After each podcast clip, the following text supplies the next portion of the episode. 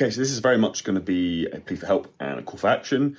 My main Instagram account has been hacked, which had over half a million followers, and was seven years of hard work making content to try and help educate and transform people's lives all over the world. Now, I have set up a new account, and uh, what I want to do is I'm going to do a giveaway. So, we're going to pick one person today to win a thousand pound coaching program for someone who follows the page. So, my big thing is I just ask for anyone listening to this please, please, please, if you could head over and follow my new Instagram account, which is at Charlie Johnson Coaching on Instagram. Really, really easy to find. So at Charlie Johnson Coaching will look exactly the same as my previous page did. Obviously, not 5,700 posts, which now no longer exist, which is wonderful. Um, but please help me on my mission to help transform over 100,000 clients by 2030. I want to help transform people all over the world. So I really need your help today.